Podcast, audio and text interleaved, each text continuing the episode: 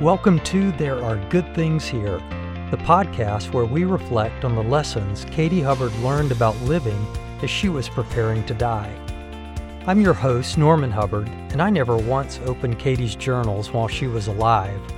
Now I'm opening them up to you so you can discover resources for your faith, refreshing honesty, and unexpected joy for the journey through a painful world with a wonderful God. November 11th, 2015, Wednesday. More to be thankful for. The home inspector says that nothing needs doing in our house. Nothing. Lord, we have abused this house for nine and a half years. Okay, by the way, uh, if you happen to be the new owners of our house, we didn't really abuse it, but we did raise four kids in it, plus have a lot of college students in it. And Katie goes on to say, it is completely in line with Deuteronomy 8.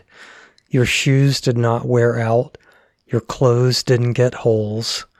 I know by your grace we have tried to hold things with an open hand and wow. Then the inspector prayed for us and knocked $100 off the fee and then he prayed for us. I went shopping today. I did a bunch of Christmas shopping. It was amazing. I feel like I've been spending a lot, but I sure have gotten some great things. I think building a house makes you feel like you're spending money and being materialistic, but I want to enjoy this as well. Last night, I shopped online instead of having a quiet time, so that wasn't so great. Exodus 29 21. After all of those instructions about the priest's beautiful clothes, they sprinkled them with blood. Exodus 29:39 One lamb you shall offer in the morning, and one at twilight. Why? Because we sin so much. Verse 45 and there I will dwell with the children of Israel and will be their God. Verse 43 And there I will meet with the children of Israel, and the tabernacle shall be sanctified by my glory. Verse 46 And they shall know that I am the Lord their God, who brought them up out of the land of Egypt, that I may dwell among them I am the Lord their God. Exodus 31 17 and 18.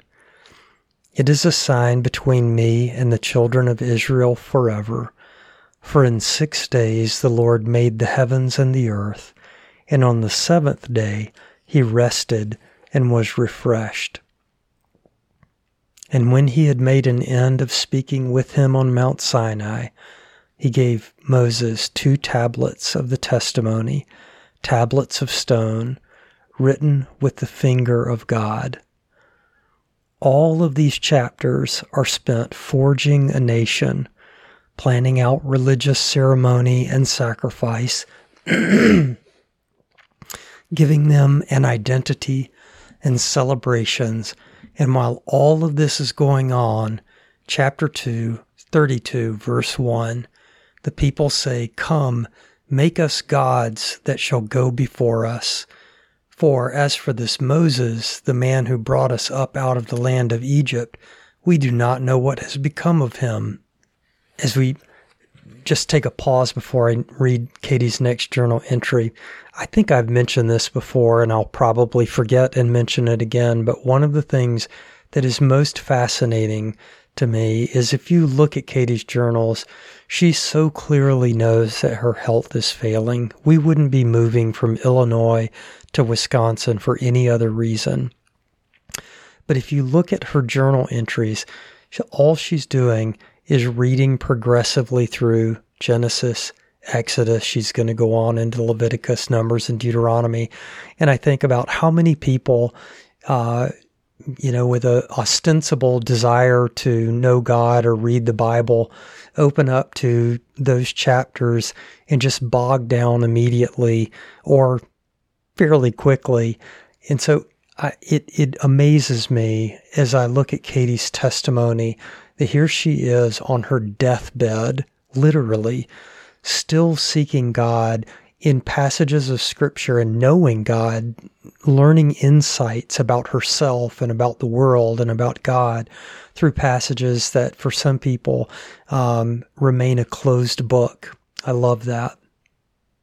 She goes on to write on Friday, November 13th, 2015 Dear Lord, ugh, I feel so ugly inside, grouchy, inflexible, focused on myself. I know it doesn't help that I have pain constantly. That makes you grouchy, and I am starting to feel better. And with that comes irrational feelings of just wanting to be alone and everyone leave me alone, which isn't fair because I haven't wanted to be left alone at all. So it's a good sign, I think, that I'm feeling better. But then Norman bears the brunt of all of it and that's not fair to him. I don't like sharing a car. That's what this is all about, really.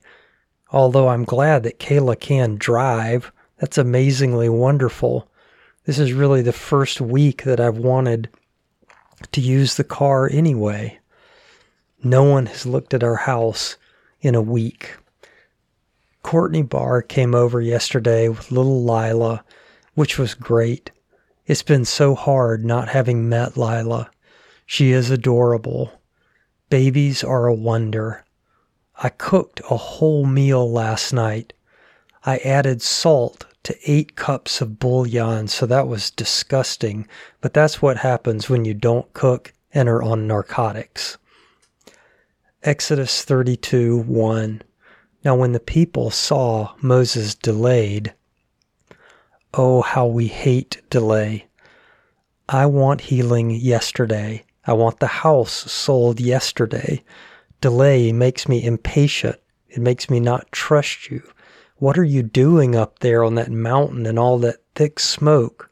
Don't you see my need, my wants, my whatever is very important to me at this moment? In verse 5 of Exodus 32, Aaron even proclaims a fast to the Lord. In verse 13, Moses, Moses reminds you of your covenant to Abraham, Isaac, and Jacob, where you said, I will multiply you into a great nation and give you land. In verse 21, Aaron the high priest led the people astray. Exodus 33:14 And he said, "My presence will go with you, and I will give you rest." Exodus 34:10 And he said, Behold, I make a covenant before all your people. I will do marvels such as have not been done throughout the earth, nor in any nation, and all the people among whom you are shall see the work of the Lord, for it is an awesome thing that I will do with you. Is this for our new life in Wisconsin? Our home shall be a place of rest, and God will do wonders, and all the people among whom you are shall see what God has done. Saturday, November 14th, 2015. Dear Lord, been buying a lot lately. Fun, beautiful stuff that makes me happy. I went to Hallmark and there was the Vineyard Church out praying for people's healing. And so they prayed for me. It was so cool. I have been so sleepy all day. Ryan and Greg are here. Best ever to see them. Means so much to me. They just want to be with us. Been sleeping terribly. And I'll end with that comment. I'll talk a little bit more about Ryan and Greg coming to visit because Katie talks about uh, that in her next journal entry, but I will leave that for next week's podcast. Thanks for joining me for There Are Good Things Here.